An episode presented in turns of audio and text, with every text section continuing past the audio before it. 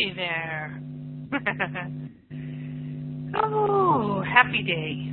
Happy day. Happy Ascension Friday day. So grateful to join with you today. So grateful to open our hearts and minds together today. And let us begin, as we always do, with a prayer. And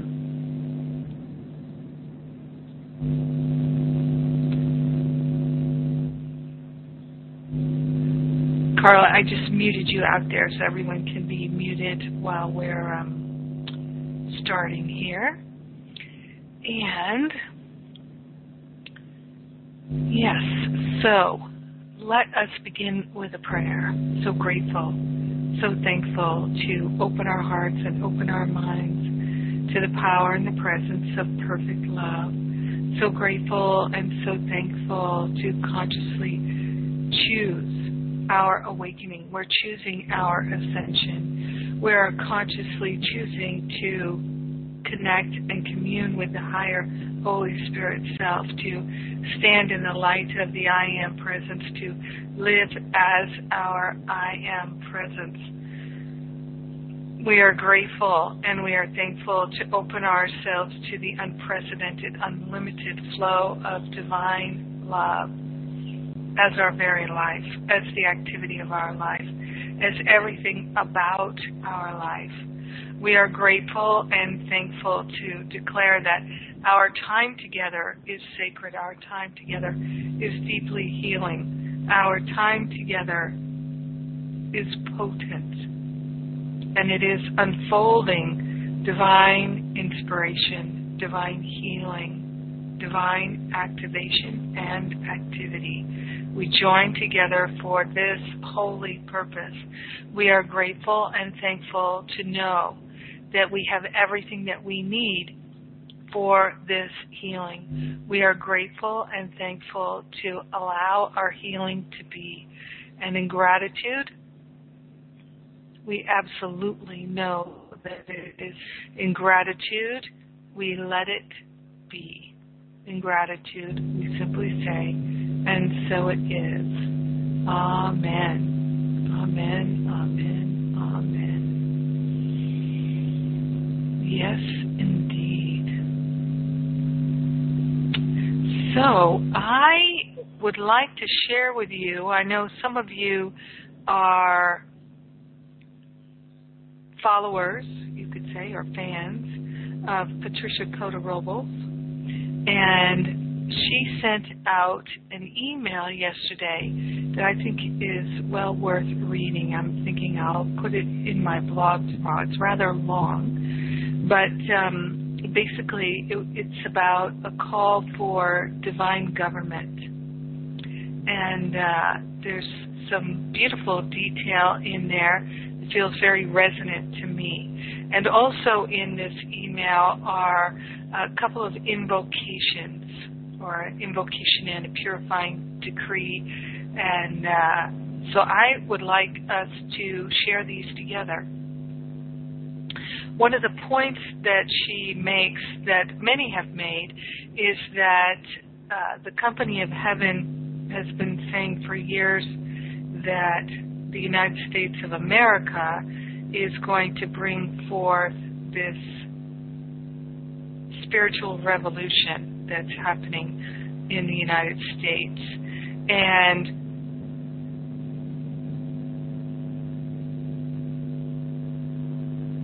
I I remember Lorna Byrne, who wrote Angels in My Hair, talking about that as well, uh, and others.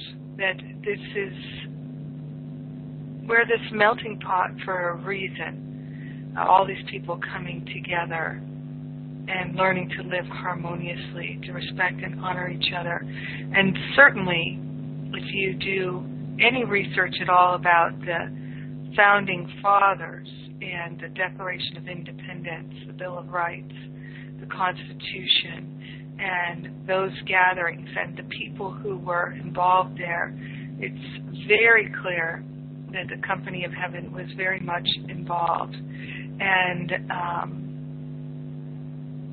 I love that uh, Patricia has said, which I hadn't heard before, but it feels it has a ring of truth to me, that uh, the word America is can be spelled another way, which is uh, the I am race. So America is an anagram for the I am race.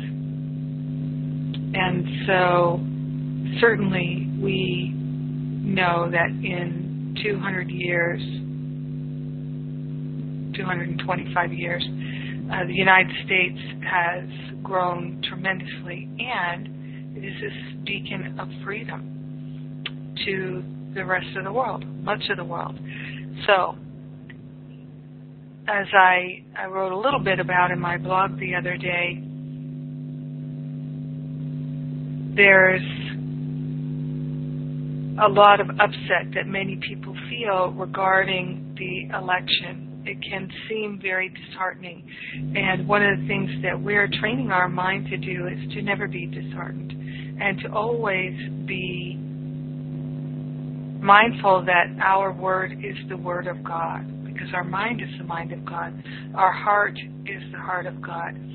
So in every way, it's so critical for us to only make declarative statements that are loving and kind and powerful for unfolding good, unfolding more peace, unfolding more compassion. So this is our divine opportunity and we can make the most of it. And so blessings for our government, blessings for all the governments of the world, all the leaders of the world. These are very important for us to hold in our heart and in our mind. So I felt it would be part of our divine duty, uh, our appointed duty that we have appointed ourselves to as bringers of light to work with these invocations and purity statements as the start of our class today. So, I'm going to read. I invite you to hold the space with me. And let's begin. So, this is the call for divine government. I am, I am, I am. I am my I am presence, and I am one with the I am presence of all humanity as one breath,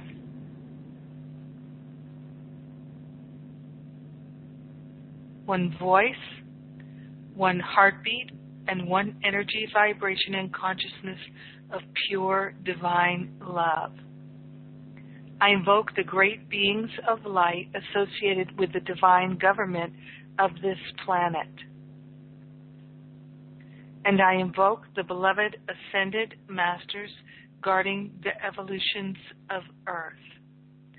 Blessed ones, blaze the sacred fires of God's perfect will, divine love, and divine illumination in, through, and around every person involved with the governments of earth at national, state, and local levels. Blaze the sacred fires of God's will, divine love, and divine illumination in, through, and around the electorate and governmental officials of all nations.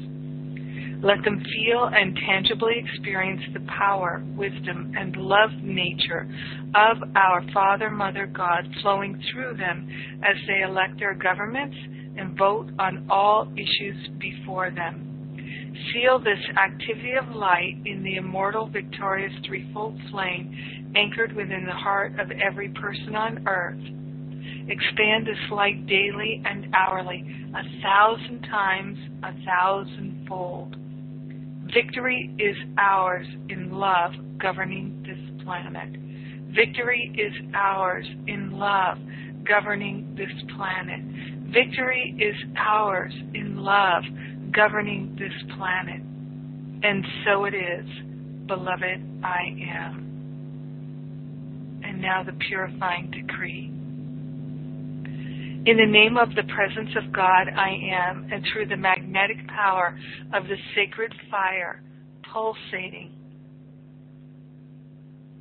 in my heart and in the hearts of all humanity.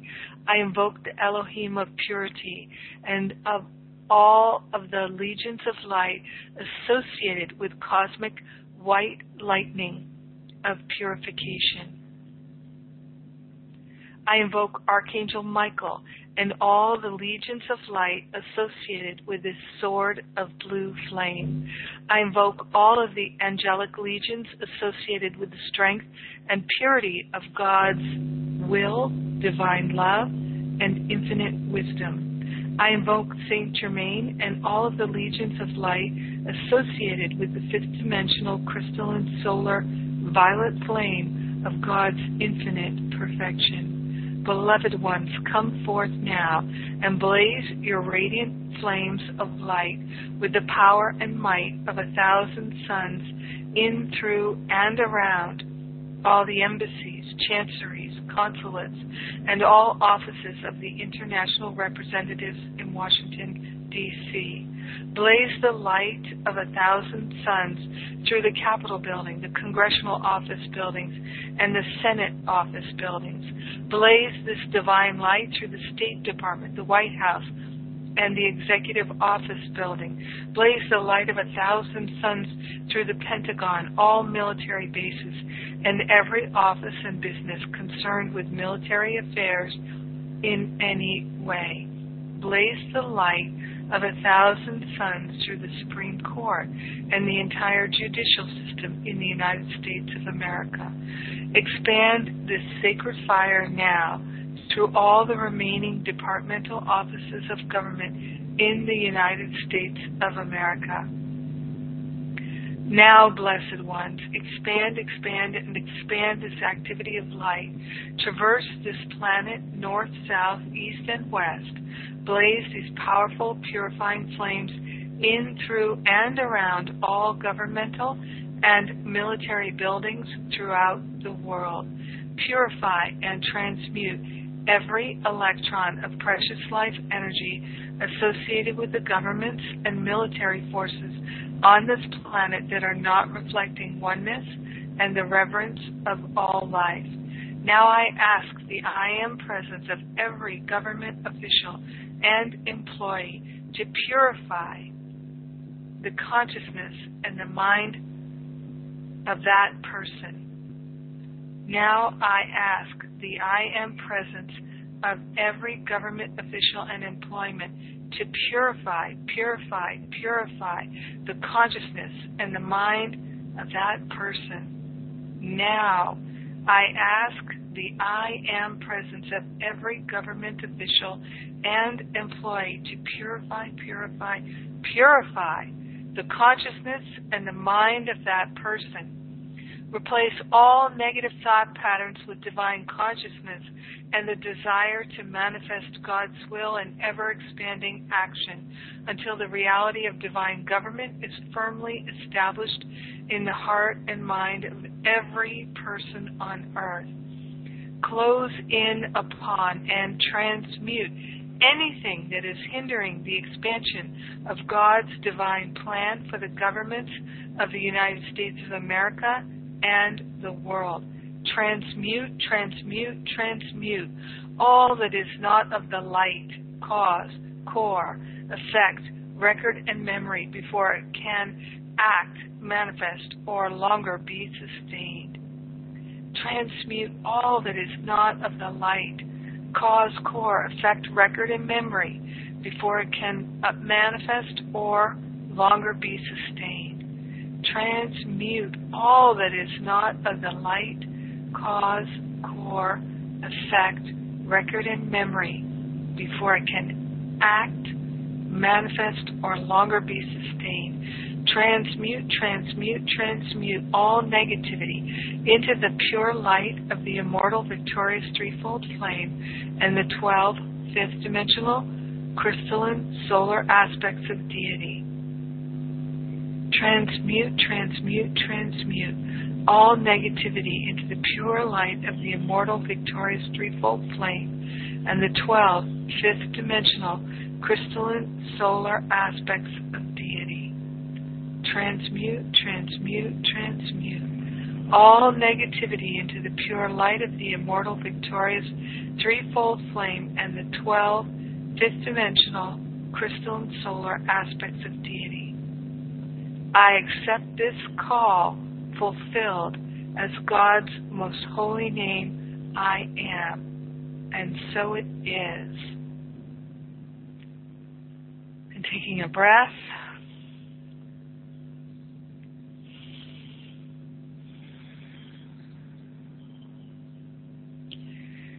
And then she talks about in her email about the angel of renewal and restoration who has been watching over this renewal and restoration of our government and our activities of government. And uh, so this is a prayer of gratitude to the angel of renewal and restoration for the work that they're doing. Mighty angel of renewal and restoration, in grateful humility, I acknowledge your presence in the universe and the tremendous service you are rendering to planet Earth and her evolutions. I thank you for sustaining a canopy of light over Washington, D.C. and the governments of the United States of America at national, state, and local levels. I now offer you the cup of my consciousness and the good of my causal body to help you expand and sustain this canopy of light over the foci of government for all of the countries of the world. I ask you to seal all governments on the planet within a constant outpouring of your fifth dimensional crystalline solar flame of renewal and restoration until all life is purified, restored, renewed, and manifesting God's plan for divine government on the new earth. This is destined to be a government of the I Am presence of humanity, by the I Am presence of humanity, for the I Am presence of humanity. A government based in oneness, divine love, and reverence for all life. I consecrate and dedicate my heart flame to the open door, to be the open door through which the purifying process of this sacred fire will constantly flow to restore all life evolving on this sweet earth into God's infinite perfection. And so it is. Beloved, I am. Beloved, I am. Beloved, I am. So we take that breath again. So grateful and remembering what Patricia Cota Robles talked about that our prayers are multiplied a thousand times a thousand, a million times. And so this is one of the reasons why I don't ever make a prayer for one person. I always make all my prayers for all people, blessing all people, calling for the violet flame for all beings, including Mother Earth, including the elemental kingdom, including every particle of life on this earth.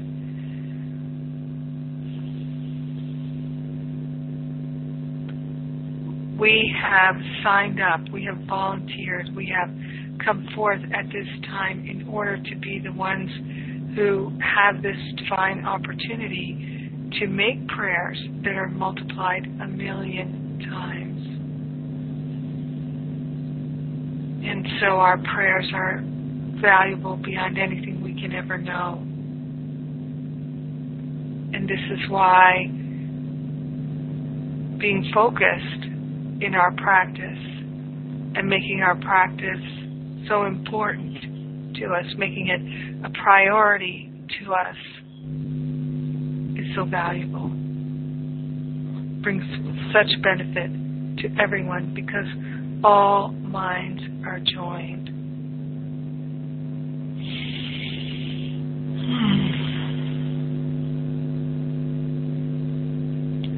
So we are here to serve the light. And I'm going to unmute everyone here, take us all interactive. So prepare yourselves. Here we go.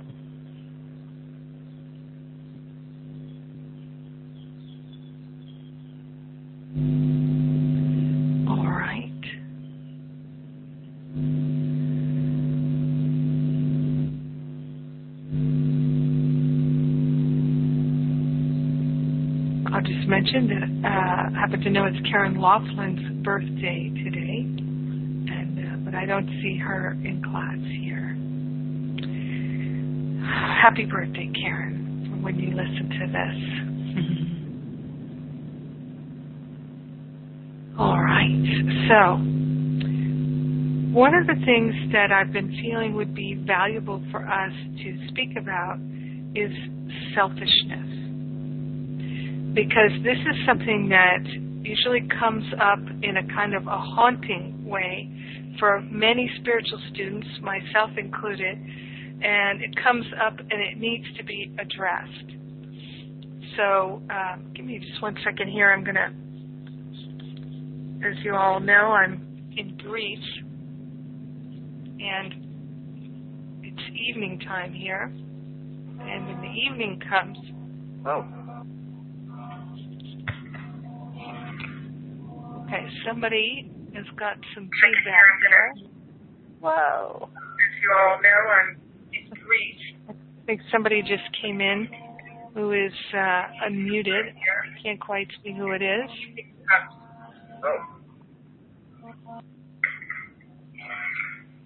Okay, somebody has got some. Feedback. Okay, we've got Lars and Lydia. People are calling in on the web call, um, which uh, I tried myself, it did not work for me. I'm going to be talking to them about that. Um, uh, you have to, I don't even know if self muting works for you. I know that people calling in on the web call before has not worked well. So, Lars, I've got two Lydias and Lars. Um, you all, I think you're going to have to raise your hand if you'd like to share. Oh, there's more of that noise. My internet isn't as good here, so it's harder for me to see who's causing. Okay, now we've got three Lydias, I think. No. Yeah, I've just got to uh, mute you out, you folks, on the web call. Just for some reason, it creates a huge amount of uh, noise on the line. So, but feel free to raise your hand if you would like to uh, share.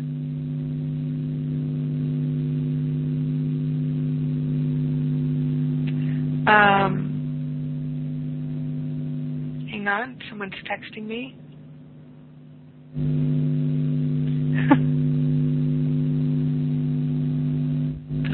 okay. Um, all right.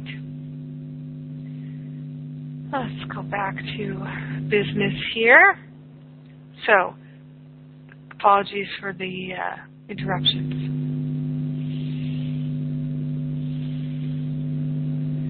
Selfishness let's talk about selfishness and what, what it really means in spiritual terms. So, many spiritual students, like I said, myself included, go through a, a kind of a phase where it feels like they're being selfish. Selfish to take the time for their practice. Selfish to want to be alone more.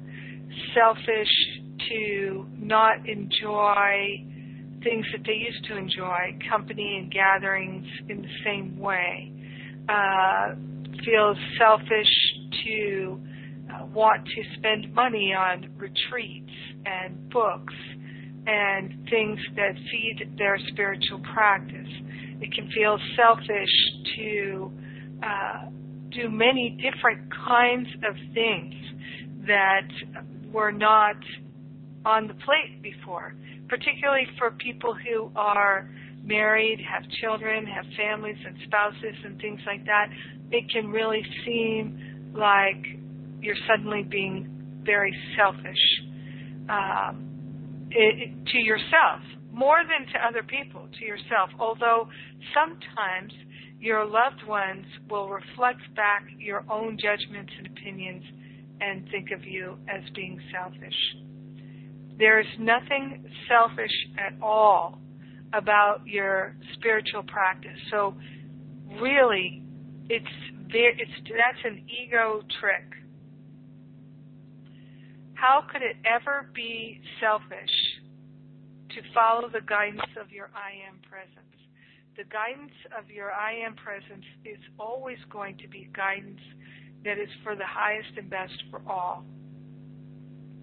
As every single one of you has witnessed, your spiritual practice and your dedication to it has absolutely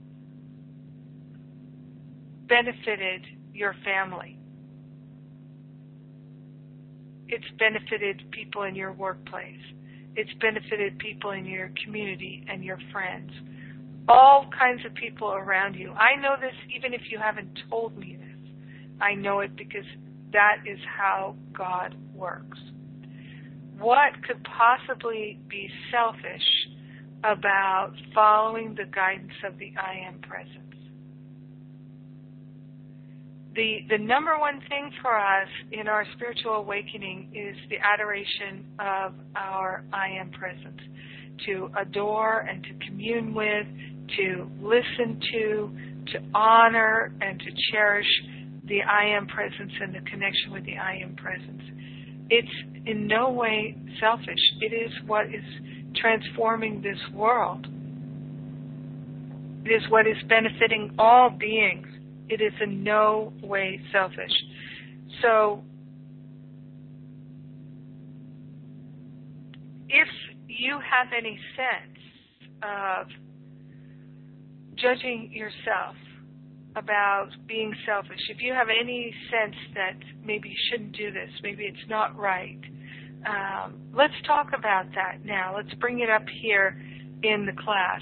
I know some of you have brought it up to me before, that there's a sense that uh, selfishness in your spiritual practice, in your spiritual life, that your desires for the spiritual awakening could in some way be selfish. Let's let's talk about this. So we've got Lars and Lydia. Well, we've got two Lydias. I don't know why, but we've got two Lydias, and um, or so it seems. We've got three people on web calls. You're all muted. Carla, you're, you're muted. And um, everyone else is unmuted. So the muted folks can raise their hand if you'd like to share. Do you ever have this concern, uh, feeling selfish? Is this ever a concern for you?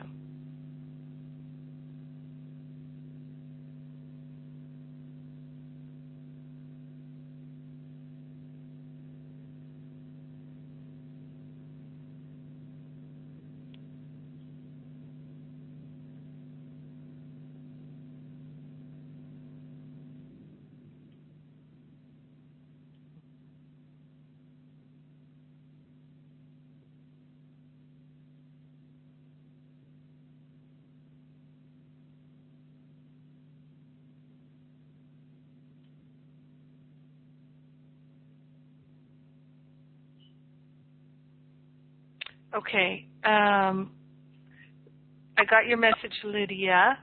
So let me try unmuting you, and then maybe you can just self-mute. Oh, let's see here. Okay, Lydia. I see. There's two people. It says, is that you, Lydia? Yes, I think that I. Can you hear me? Yes, I hear you perfectly. Okay. because I have the that I need it. So. All right. Yeah, and I dropped off, so I think it's me.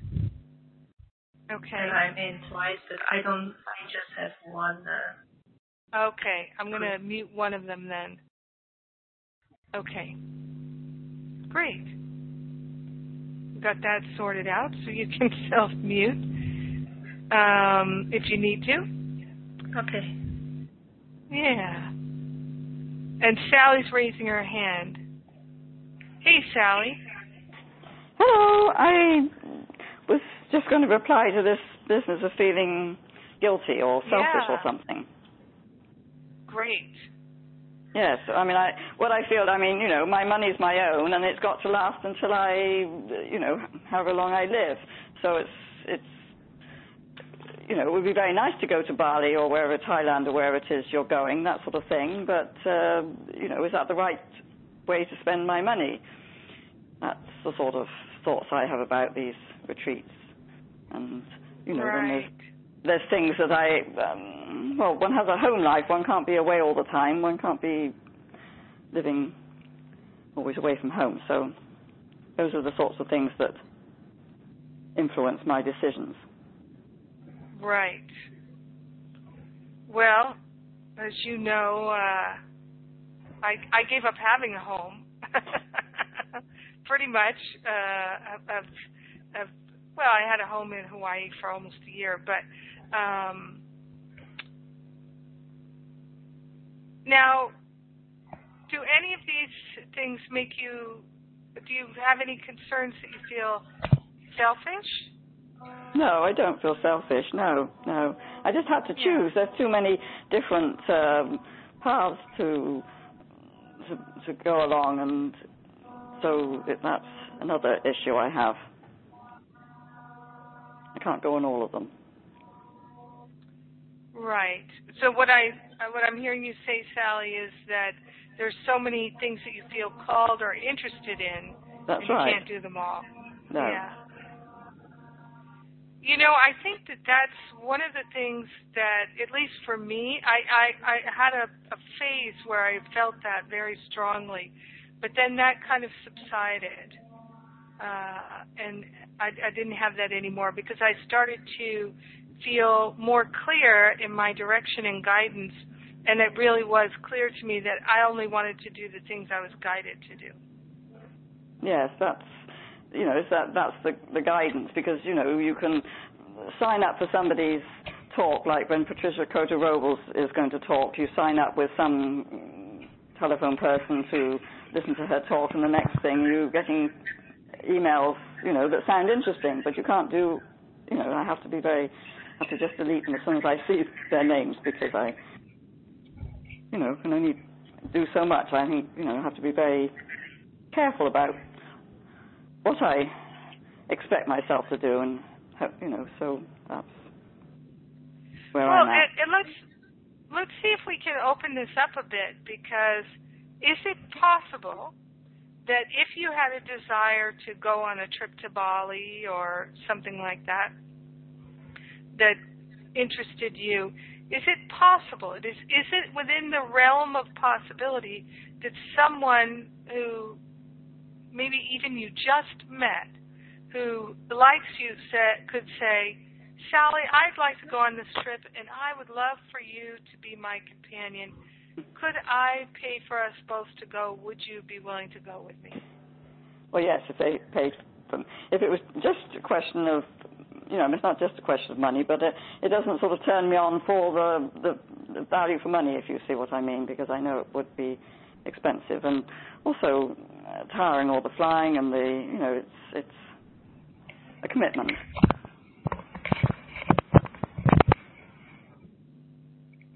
I, can you say the first part of again? I didn't quite get it all.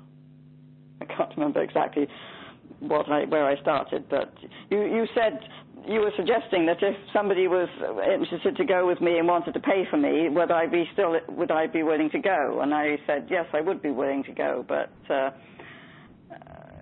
it, it you know that's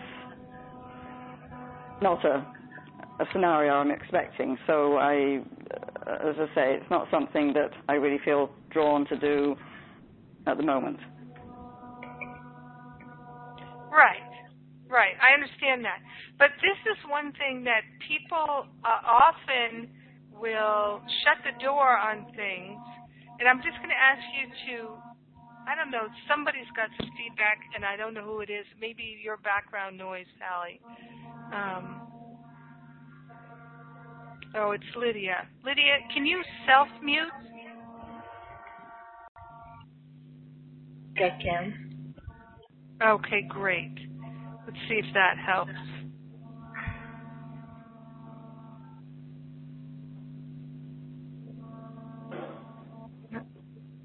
I'm guessing that you have self muted, but we're still hearing the feedback.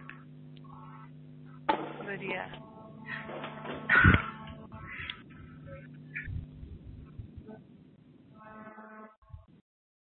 Lydia, have you managed to self mute? I don't know. Can you hear me? Okay. Yes, I hear you Sorry. perfectly. Yeah, when That's when okay. you muted me, it was the sound was much better. So, but I I really don't see where I have to. You know, I cannot see if I'm muted or not.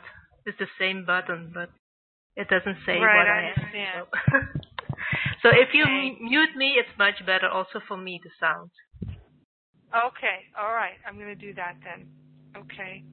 And then just type in if you want to uh, share anything, and I'll. Uh, I guess we're to. Uh, I'll give some feedback to the customer service people about the the web call um, function. Uh, so. Okay, so going back to the conversation with Sally, one of the things that I used to do that I still sometimes notice myself doing is, and I think it's very valuable to be more attentive to when we are doing this, and that is to place limitations on our life, our situation, our circumstances, our opportunities that are completely self imposed. Of course, pretty much all limitations are self imposed anyway. But I have learned the power of being able to say, I'd like to do something. Even though I have no idea how it could ever possibly manifest or come into being, I'd like to do that. Just that simple statement, I'd like to go there, I'd like to do that. I, I remember um, oh, it was about nine years ago. I was standing in, by my desk in my home in Los Angeles, and something just came over me. I, I don't remember what it was that triggered it, but all of a sudden I just said, I'd like to go to Hawaii. I would really like to go to Hawaii. I just really, really would like to go to Hawaii. And I had never really had that strong thought before at all about Hawaii. But it came over me. I'd like to go to Hawaii. And so I really declared, okay, I'd like to go to Hawaii. And about two weeks later, some friends of mine who um, had uh, a newborn baby, she was a month old, my goddaughter, Amelia, and um, I, they were actually, the baby hadn't been born yet it, it was about uh, a couple weeks away. They called me up, or maybe she was a newborn, a week old or something. I can't remember now. Anyway, they called me up and they said, "We have to go to Hawaii for a wedding. We have to go to Maui for a wedding, and you know, with the baby and everything, we just would like to have some extra help with the baby when we go, and we're wondering if you would go with us." And of course we'll pay for everything. Uh, but we would also like to pay you for your time. And I'm I'm their family practitioner and counselor as well, and had been from before they got married. I married them, and so um, I said, well, you certainly don't have to pay me. I'd be very happy to go and just to have the time with you and the baby. That would be my pleasure. I'd love to go to Hawaii with you when do we go? And so, literally, from the time, somebody's making some noise there. It's harder for me to see. My internet is not as good here, and so um, it's harder for me to manage the noises. So, that said, I can't even see who's making that noise. Um, and maybe it's just the ghost in the machine. But if you know it's you and you can self mute, that would be great. Um, so uh, I, I went to Hawaii and we stayed. We we flew first class. We stayed in first class. You know, accommod- we went first class the whole way, and I just don't know who's making that noise. Um, it was, and it was a wonderful trip. And I will never forget the first time I stepped in those Hawaiian waters. We went to Maui, and it was. I got up at sunrise, and I, I, in my bathrobe, and we were at this resort, but we were in a house.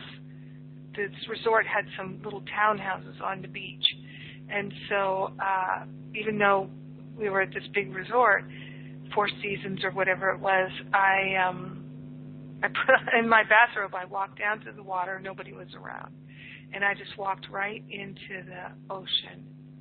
And that water was so warm and lovely, and I just knew in that moment it was so powerful when I said, "I'd like to go to Hawaii." And I've had many such occasions. So I just give that example because we were talking about going on a trip. I never imagined that somebody would call me up and say, Could I take you on an all expenses first class trip to Hawaii? but that's exactly what happened. And so let's open our mind to having what we'd like and to really being mindful of all the limitations and let us keep at the very forefront of our mind that we'd like to awaken, that we'd like to ascend. And when we were, some of us were recently in Carolina for the retreats there,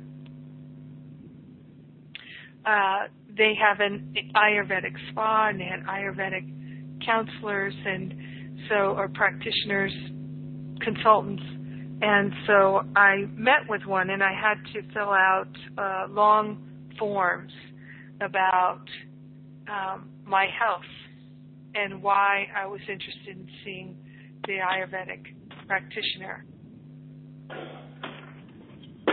Okay, someone is unmuted and moving around, and I just have no idea. My my computer is not showing me who it is. So um, if, if whoever it is, you can just um, mute yourself on your handset. That would be great. Uh, so when I filled out the form, one of the things it asked me was, "Are you seeing the consultant for because you have health concerns, because you'd like to lose weight, because I can't remember what the other ones were, and or or something other. And I picked the other, and I said I'm interested in attaining enlightenment. That's why I'm seeing the Ayurvedic consultant. Anything I can do to support that. So keeping this goal of accepting the atonement, choosing enlightenment, awakening, ascension in the forefront of everything I find is incredibly helpful. And there's nothing selfish about it. Anyone else have any any contribution on this topic of selfishness?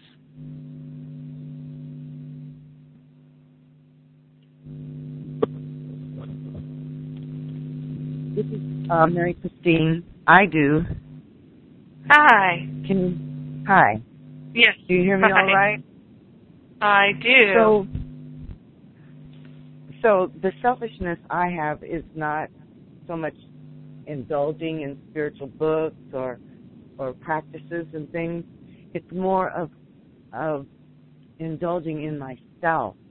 For instance, I've put out quite a bit of um, cash recently for this and for that, for the car and then the bike, and then um, my phone died, so another phone, and this is all happening within the last couple of weeks, and so my funds, my my funds are, uh, the balance seems to be lowering in my checking account, and I really would like to get a haircut, but the haircuts I get are sixty bucks because I can't find a haircutter who can do it for less that gives me a good cut where I feel good.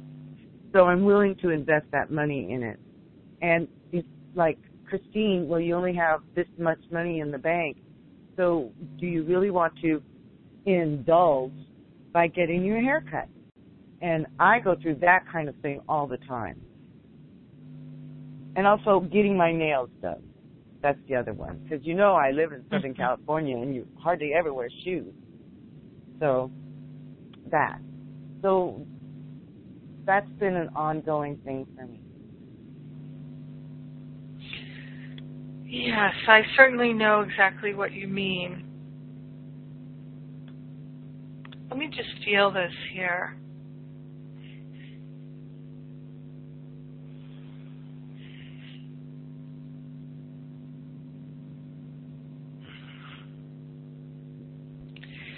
You know, it's it's such a balance between knowing that all your needs are met all the time and also in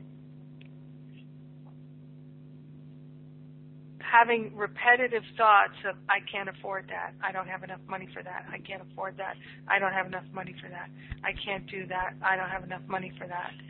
And so I know, for instance, uh, when I started taking yoga and taking yoga in LA, in the heart of Hollywood, there, West Hollywood, uh, where you have the most beautiful people in the world, super fit, all of that. And, you know, I, I wasn't that. And there are people mixed in who are not um, looking like Victor- Victoria's Secret models.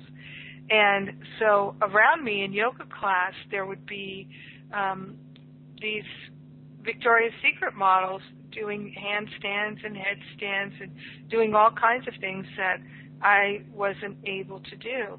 And so what I would say to myself is, I can do that. I can do the headstand. I can do all those things that they're doing. I'm just not able to do it today. You know, in this moment, I'm I'm not doing it, but I can do that. That was I have the ability. So it helped me to not say I can't do that, but to say I can do that.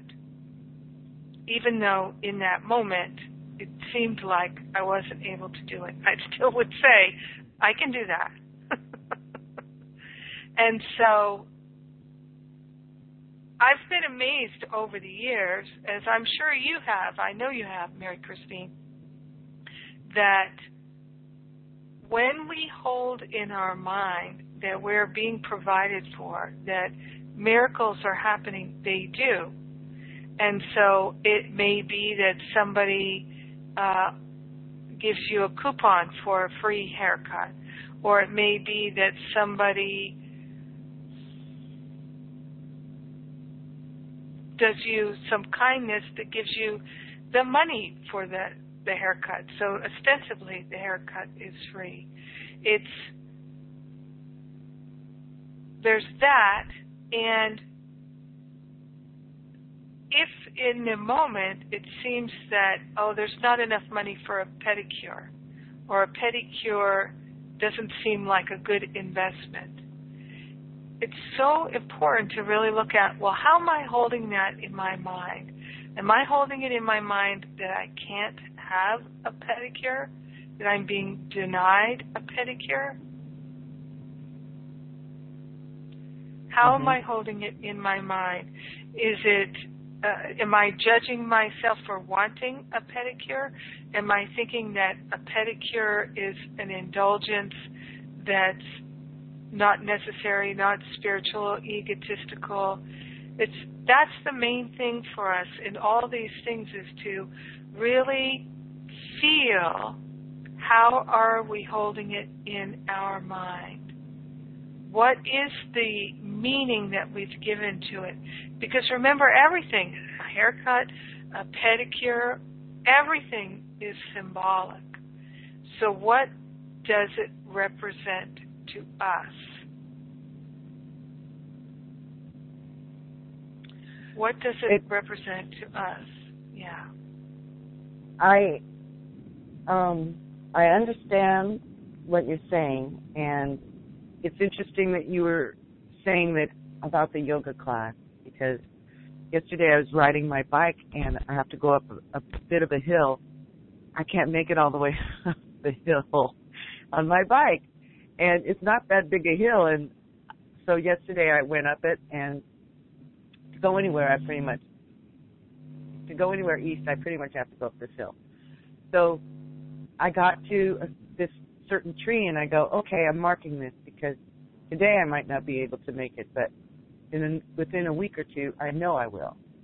And each day I'm going to mark progress of how healthy my body's becoming of muscles that haven't been used in quite some time that I can get up this hill. So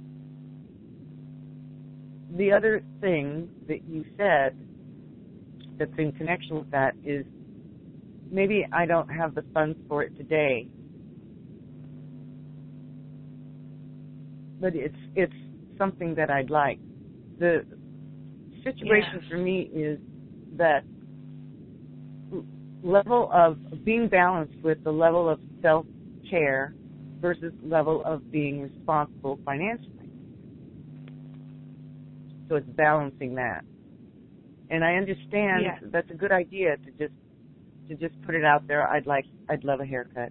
And before I- I even said, well, all I did was I said um, to some people, "Oh wow, you know, like I'm just going to get a bike. My car is broken. I'm going to get a bike. I don't need a car right this minute, etc."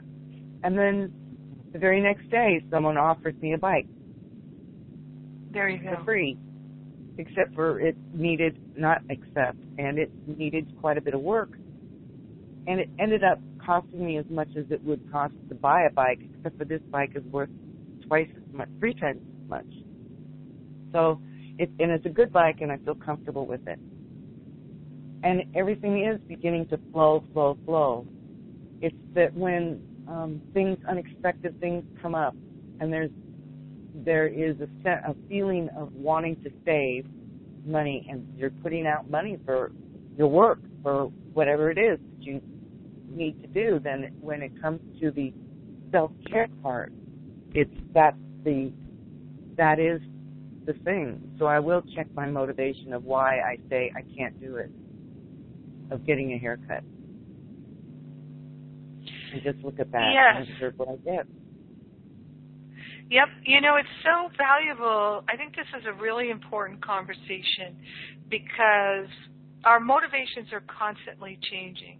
I'm going to invite everyone to consider right now um, maybe something that not that long ago, a year, two years ago, six months ago, was something that you felt was really important to you.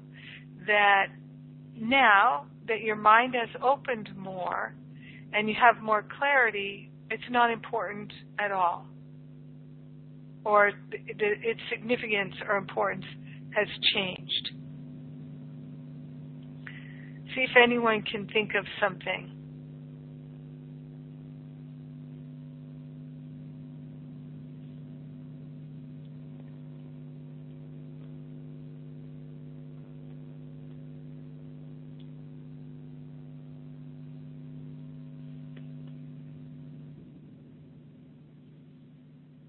Anyone?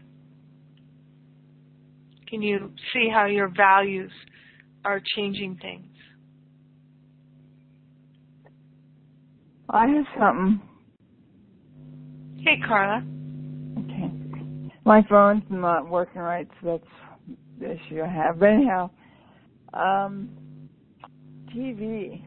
I was, I was um, actually telling myself because I watched a lot of TV and that I wanted, that I was interested in decreasing my amount of time to watch TV, but I couldn't seem to because I was paying for cable, and so I feel like if I'm paying for it, I have to watch it, and, and it was really hard to change my mind around it. And then this seeming financial crisis happened to me, and so I I chose to do, to suspend my my service so I didn't have to pay for it to save money. And now I don't. I wish that I could just stop it, but I have a contract, so I don't know what's going to happen. But maybe they'll tell me I'm out of my contract. I'm open to that. But um, all I know is now I don't watch TV, and I'm like I'm so much happier because of that. And so, so it's it's so it's interesting how I desired it, but I couldn't do it and I asked for it, and something else happened that that that helped me do it, and now I don't. Now I chose not to do it for money reasons, but now I, I'm happier because I don't have it wasting my time. Is that a good example? That's a great example. Yes, indeed. Mhm.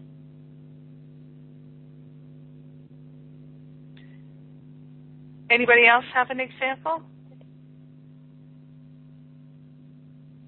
This is Mary Christine again. Mm-hmm. My car is a good example. I live in Southern California. Um, living without a car is can be a very big challenge. I happen to live in a place that has good um, transportation system, Long Beach, and uh, I felt like I was giving up my autonomy by having a car, and it was helping me with my isolation in in the sense that I could isolate better having a car because I just drive to the store and get my stuff and only deal with a couple people and go home. And now that I'm riding the bike and taking the bus and and putting the bike on the bus and the train and things like that, I'm interacting with so many people and it's really been a gift. And right now I I will value having a car again to go play, you know, to go other places or to go in the evenings. But right now, I feel like it's a real gift to help me expand. I didn't feel like when my car got, when my car died, I didn't really feel like I was lo- losing a whole lot. It just felt Yeah. like a void. First, it was a void. I didn't see the greatness in it, it- but it didn't have a lot of energy charged with it. Not a lot of angst of, oh, what am I going to do? There was some of that. And then with the bike, it's like, what a precious gift I've been given because God's been pushing me to expand my consciousness and to, to, um, to communicate more and to commune more. And so this was a way to do it. Yes, exactly. That's it. It, it, it, what you, both of you are saying reminds me of uh, back um, in 2003, uh, before the election. Uh, uh, it was about a month before my uh, in my apartment building. The owner moved into the apartment across the courtyard and the day she moved in, she saw I had a dish on the roof, which I had gotten permission from the manager to have installed because otherwise the manager wouldn't have given the dish people access to the roof and to allow it to be put on the roof. Anyway, she, uh, the owner, when she saw the dish on the roof, she had it taken down that day and she called me a liar and said I had no permission to put it up there. The manager that had given me permission had long since departed, and um, and there was no recourse. The dish was down. She wasn't going to allow it to be put back up again. And I said, but you know, I how could I have even done it without the management's permission? How could I have gained access to the roof? I mean, she didn't care. She just kept calling me a liar, and um, I knew that she was going through a rough time. Her husband was being was hospitalized. That's why she moved into the building to be closer to the hospital, and um, and I also knew that the whole thing was happening for my good. That this was God's way of saying, you don't need to be watching television. And it was right in the month before the election. And I thought, oh my God, I'm not going to have any election coverage for the month before this election. But my spirit knew that's right. Most importantly, you will not be watching television during this time. And so that you are not thinking negative thoughts about the election. And at first, I was angry. But you know what? I even called the cable company and I told them what happened. And they said, and I said, I know I have a contract with you. Uh, is there anything I can do? And they said, well, given the circumstances, we'll let you out of the contract. I said, that's great. Thank you. Uh, which was, I didn't expect that. So, you never know, Carla, uh, about the contract. Um, you might tell them you've fallen on, you know, different financial circumstances and you need to cut back. You never know. You know, you, you pray first, you pray for the highest and best, and you know that whatever occurs is the highest and best. Uh, that so completely works. But you have to be willing to know that whatever transpires is the highest and best. And so I hear that that's what you both are doing, is knowing that the highest and best is what is unfolding. And it's often not easy until we truly get the hang of it and then we really know it. We really know it, then it's not difficult at all. There's no loss anymore. So that was the thing for me is I realized pretty quickly there's no loss here. No loss whatsoever. There's only something for me to gain. And so it completely shifted my television habits. And because one of the things I used to do back then is I'd come home late from whatever activity, work or whatever it was, and I would turn on the television and watch something I'd recorded or something that was on in order to decompress. And oftentimes I would be watching things that I didn't even care about. And I realized that was not a way for me to live. Not at all. I still enjoy very, one of my favorite things to do is to watch movies and programs I I really enjoy drama and uh, uh, storytelling. I just love movies and storytelling. Great characters.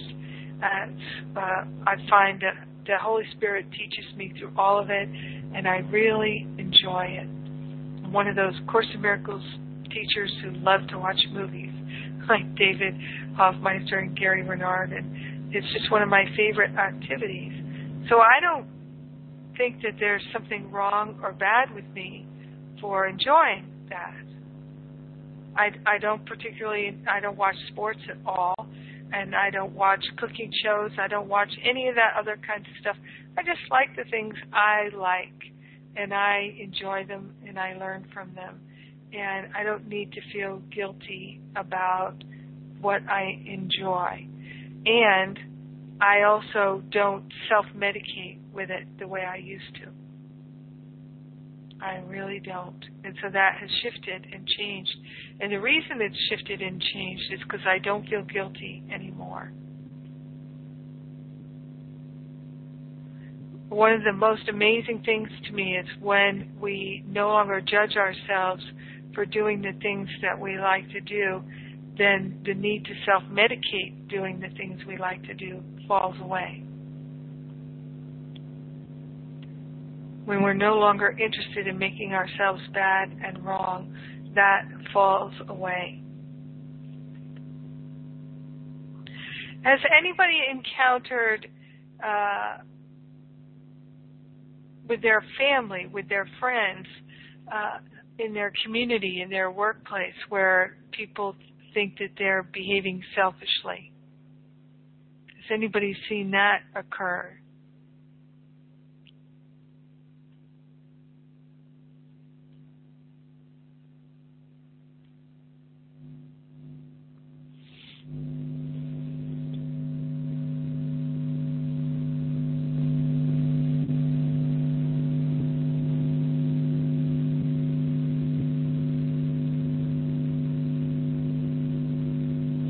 All right. Well, there may be some people in the class that have experienced that, but they're not in the class at this moment.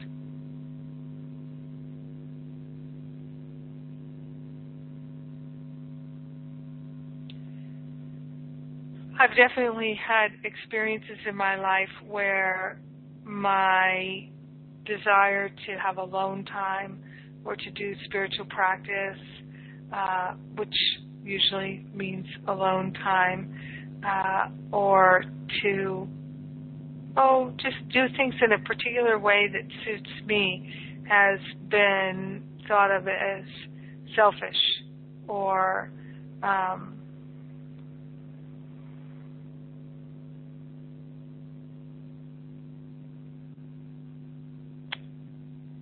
confrontive to other people.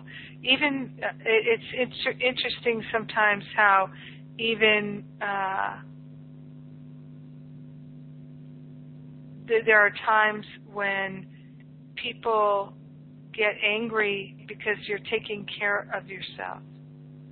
And uh, I had a situation once where I was in a conference with a group of people. I won't go into all the details about it, but um, we were supposed to stay with the group even until the middle of the night and be supportive of everyone doing everything. And I just knew that I couldn't be supportive all until the late in the night and also get up early in the morning and be supportive because I had had such a, a full work week the week before. And um, and I hadn't had much sleep the night before I got there. So I knew I really needed a good night's sleep that night. And so I told them the next day I went to bed early and I didn't um, support everybody in the group last night because I went to bed early.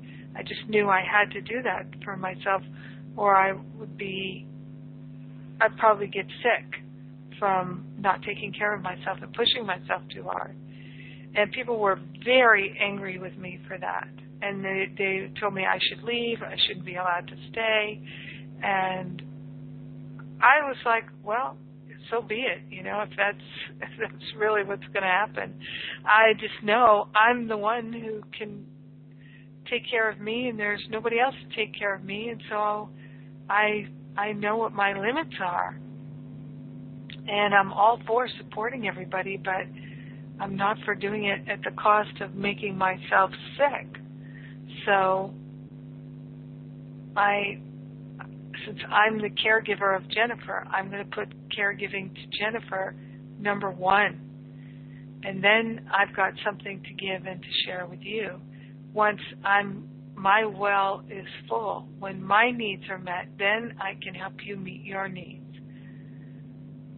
And people were outraged people were outraged. But then at the end of the week, some of those people came back to me and apologized.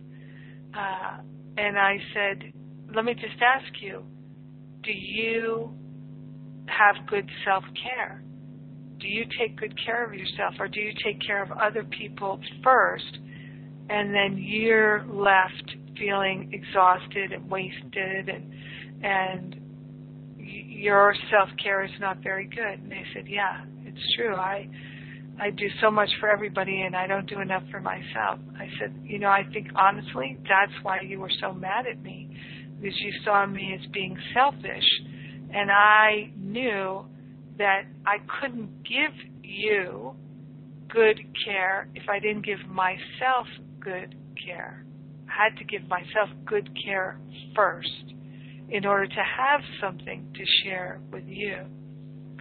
So I, I felt like the people who got mad at me were the people who didn't know how to take good care of themselves. They were mad at me because I was demonstrating it. So what they rejected in themselves, they couldn't accept in me. They had to reject it in me. So this is one of the primary things for us in the adoration of our God self in living this spiritual life is to really pay attention to how everything feels. How does everything feel? And sometimes it's amazing, like what Carla's talking about, that now she realizes it feels better not to watch the television. And Mary Christine is discovering in many ways it feels better not to have the car and to be having this other experience. And so both of you can only have those awarenesses and those experiences because you're open minded.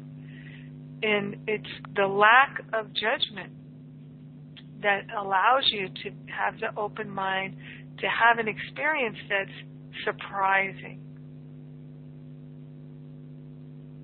where you can learn something, where there's a revelation. Oh, I thought I wouldn't like this, but I like this. I thought this would bother me, but actually it feels good. We can have all kinds of experiences like that. I, I had it yesterday in a sense where um, uh, I was thinking about, well, do I go swimming or not? It had been cold and windy, and I thought, and I, my friend Gina had said the water's very cold today. I'm not going in, and I just thought, hmm, I don't want to go swimming in cold water. But then I just thought, I'm going to just ask my higher self, what, what, what do I do here? Is it good for me to go swimming or not? And I got, go for the swim you will be glad that you did. And so I did, and I was. But my ego was like, listen to Gina. She knows that water's cold. Don't go in there. You're not going to like it. You're going to wish you hadn't done it, and you have wet hair, and then you'll be cold. But none of that was true. I just tuned into the higher self. What is the thing for me to do here? It's amazing how we can check in on just the simplest things. And simplest things related to the body. The higher self knows. The I am presence knows. So this is the thing is really understanding that you are responsible for the care, the feeding, the nourishment, and the adoration of your God self, your human self, your physical body, and in caring for yourself, in loving yourself, in nurturing yourself, in nourishing yourself, you're allowing your spiritual connection with your higher self to grow. To really grow and become the foundation of your experience. So it's a different way of living.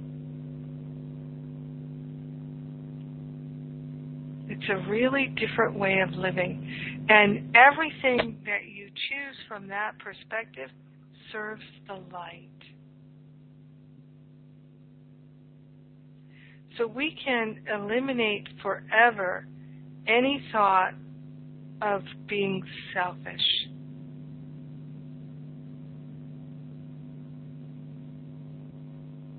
because it's really about being self-serving, self with a capital S. So the thought of being self-serving in the past has been synonymous with selfishness. But if we're in service to the light, we must be in service to the self, the higher self. It's a different way of living. Anybody have any ahas, insights, anything that they'd like to share?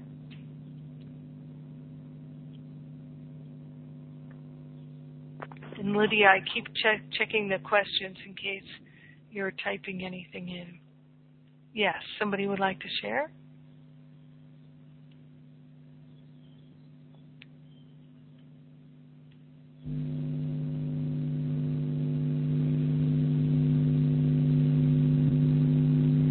Karen again. And Mm-hmm. um, I I was delighted when I started um, taking the bus and the, the bike. To keep bringing it up. It's a huge example of, of a big change in my life. So many things have expanded because of it, I hadn't thought about great expansion that would happen. And it's delightful. There, it's helping me. This new mode of transportation It's helping me on many levels, and I really appreciate it. Not only that, but my observation mode, my observation mode when I encounter a lot of people now is not fear that I, I have to deal with them. It's much more being in the observer mode, watching how they interact with each other that is delightful to me because I'm seeing them in a completely different light than I did when I had my car. I I know Mm. that doesn't make sense, but it's certainly true because I didn't really have to deal with people then, not very much. And now that I am, I I see that I've grown so much in my observation mode, just grown to not to not a, to a non-judgmental space and just seeing the beauty of these people and their personalities unfolding. I used to be kind of afraid of that because too many people would bother me. And now it's I don't know, it's completely different. I see we're all fellow travelers and I I feel so much more grateful for what I do have. Mm.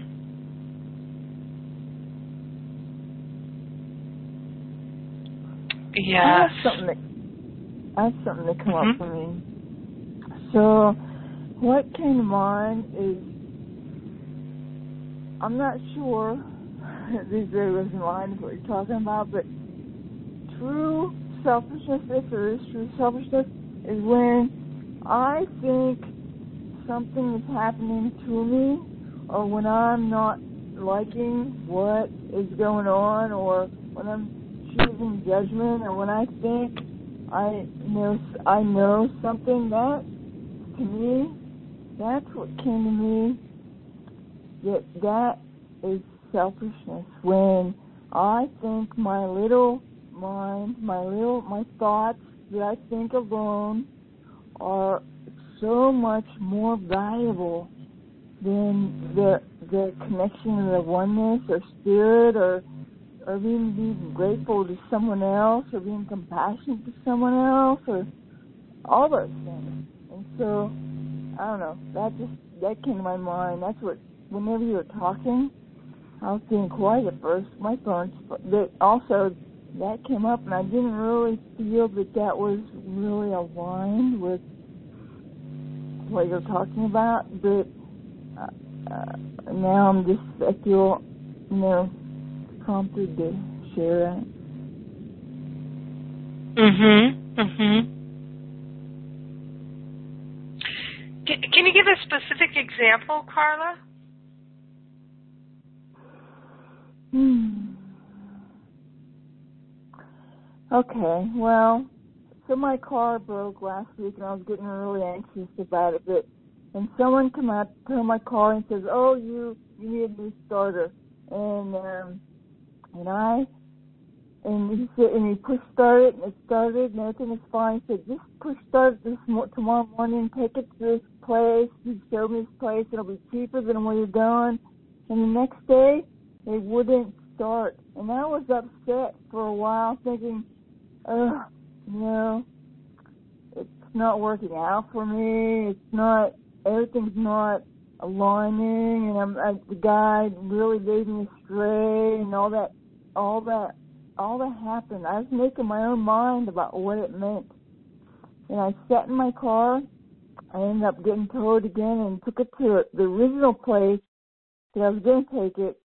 And here, what happened is the place that he told me to take it, that I was listening to him and I wasn't listening to myself because I really felt uncomfortable with that. And um and I went there and I said, oh, it's just a wire in your ignition. If you had taken it to any state, whatever, as they do starters and alternators, they wouldn't have been able to deal with that. You would have, you know. So what I'm saying is I thought, I thought that things weren't working out. I thought I was upset at that guy for, you know, leading me astray. I was upset at myself for not listening to myself. I was upset and I was just I don't know if that's really selfish, but I, that's what came to mind. But that is what I'm not interested in. That's what I'm willing to let go of, because I saw that everything was lined up for my good, and I wasn't willing to see that for a little while. And then after I got over, I go, oh wow, I really want to let go of that. I feel like I was selfish because I was thinking about that I knew when everything is designed for my good. So how can I know what's best for me, right? Is that is that mm-hmm. mm-hmm. Yes. So you what I'm hearing you say, Carla, is that you went into thinking that things were not good. hmm And maybe mm-hmm. looking for who to blame.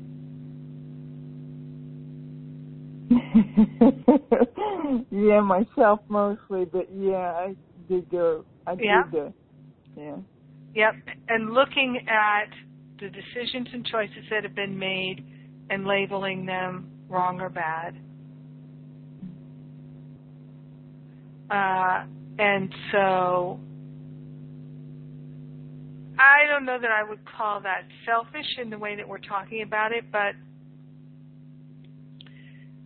certainly I know I've had I've learned this lesson countless times of doing exactly what you're talking about, having a situation, be confronted with it, the ego mind starts labeling it bad and wrong, looking for who to blame, you know, and feeling upset about it, all the while not realizing that everything is working together for my good. But then, ultimately, in the end, I realized, oh, this was actually the best thing that could have happened. And so I've been grateful to learn over and over and over again that even though at times I persisted in judging and judging and judging what was occurring, it was always working out for the best. Always, always, always. And fortunately, the more I'm interested in not judging, the more that those kinds of occurrences when they do happen, because it's all about me learning that my judgments aren't helpful, I seem to suffer less from them than I used to. So it used to be that my judgments would start this chain reaction of events situations and mm-hmm. circumstances that were difficult and painful and uh, where there was seeming loss lack and limitation. Then I, I started to have experiences like what you're talking about, where there's inconvenience and there's you know stress and difficulty, but that's the only real occurrence that's happening, and it's just showing me you really just don't need these Jennifer the judgments, Jennifer. Just don't need them. They're not helpful at all. So I, I've gotten to the point where not always, but more often than not, many times things don't seem to be going the way I wish they would go. When that happens, I can go, well, everything's working together for my good, even though this doesn't seem to be the way I wish it would go. For instance, I hired somebody to help me find the right places to do my events. And um, we found a great hotel in uh, Thailand, but then it turned out that we, we couldn't use the rooms because they really couldn't take two people in each room. So that was a wasted effort. Then we found another place, and this was great. And then my friend Gina just Googled the weather in that area, and she said, you know, in this area of Thailand at that time of the year, it's monsoon season. I don't think you want to go there then. so then, you know, my mind, part of my my awareness, I'm thinking, hmm, well, we spent a lot of my, money spending uh, to do all that research and have all those negotiations with those hotels that now are seemingly worthless to us. But at least we're not going to a hotel during monsoon season. We're going to go somewhere else. So I'm being divinely guided and protected. Now, why it all worked out the way it's worked out and how it's for the highest and best, I can't exactly see, but I still can know it's happening. And so this is the mindset that we're moving towards. So I myself had many, many experiences just exactly like what you're talking about, Carla. And so all the pain and suffering that I experienced in those were just made by myself.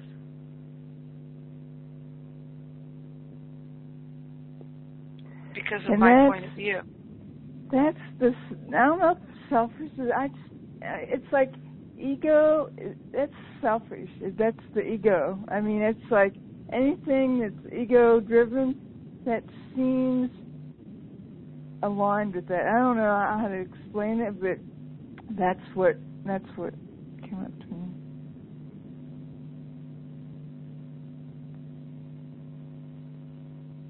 Okay. Mm-hmm. yeah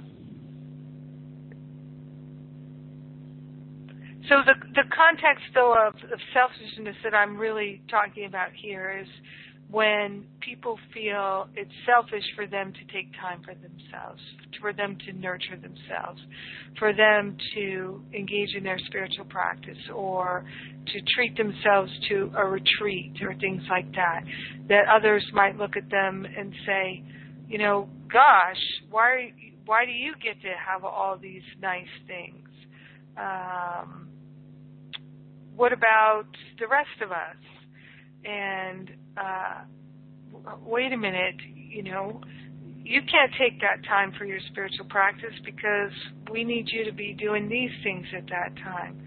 That those kinds of experiences where either people are labeling you selfish or you're labeling yourself selfish, if you're in service to the light, you are in service. That is not selfish. And it's very important for us to absolutely know that as spiritual students. So I invite you all to talk about it also with your prayer partners. All right. And um, I'm going to pray and play us a song here.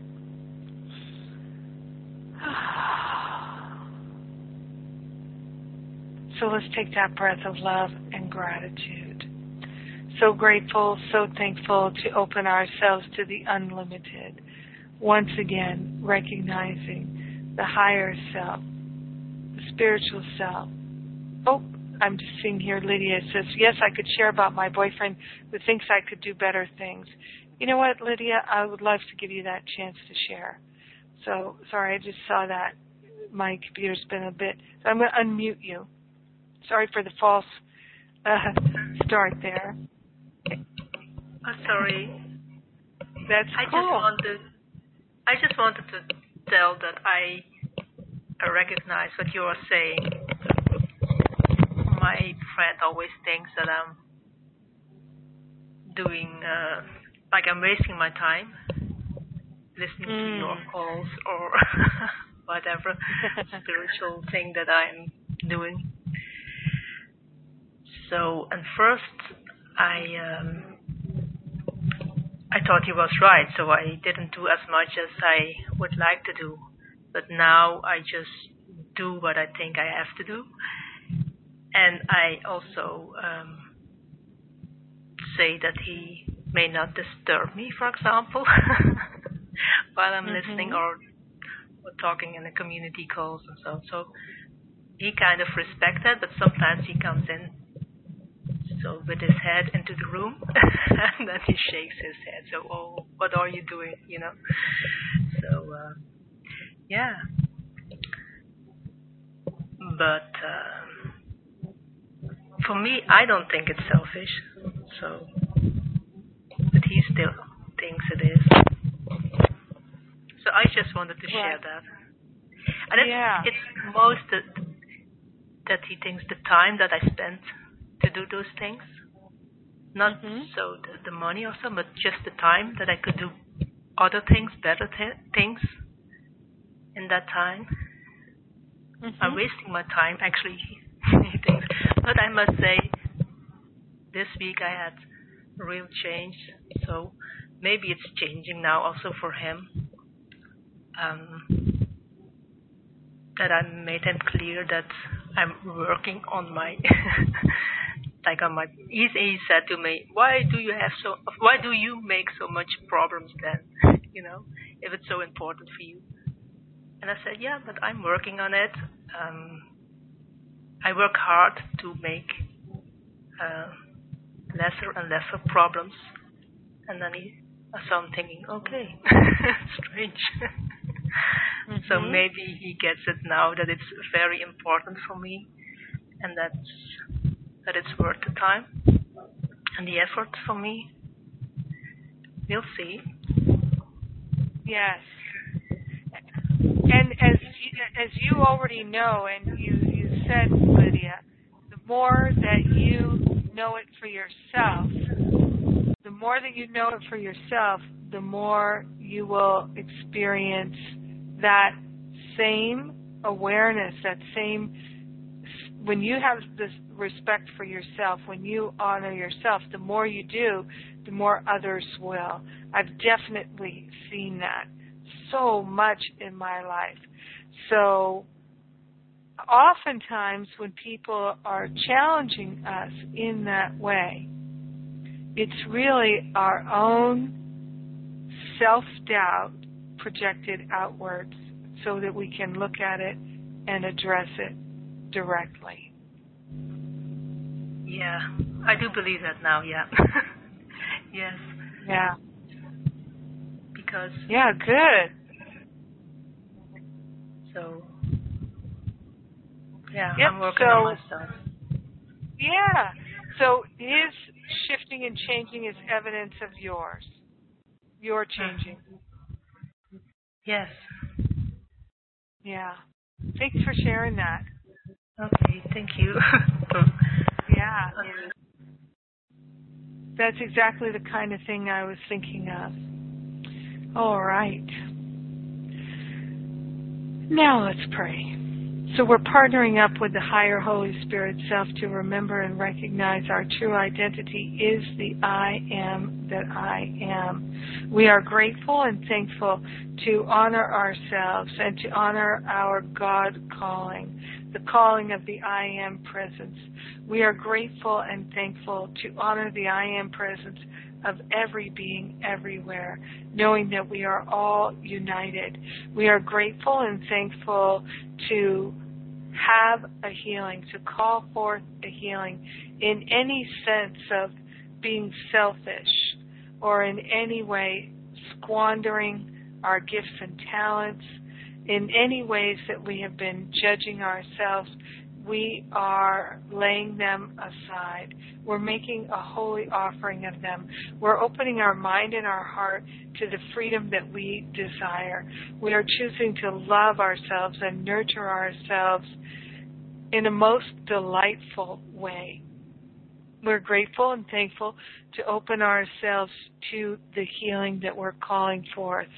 In gratitude, we share the benefits with all beings because we're one with them. In gratitude, we let it be. And so it is. Amen. Amen. Amen. So, in keeping with the theme of uh, listening to the guidance in the higher self, I'm going to play the song I'm Ready to Listen uh, by Rickie Byars Beckwith. I'm ready to listen. God bless you. I love you. Mwah. Have a great weekend.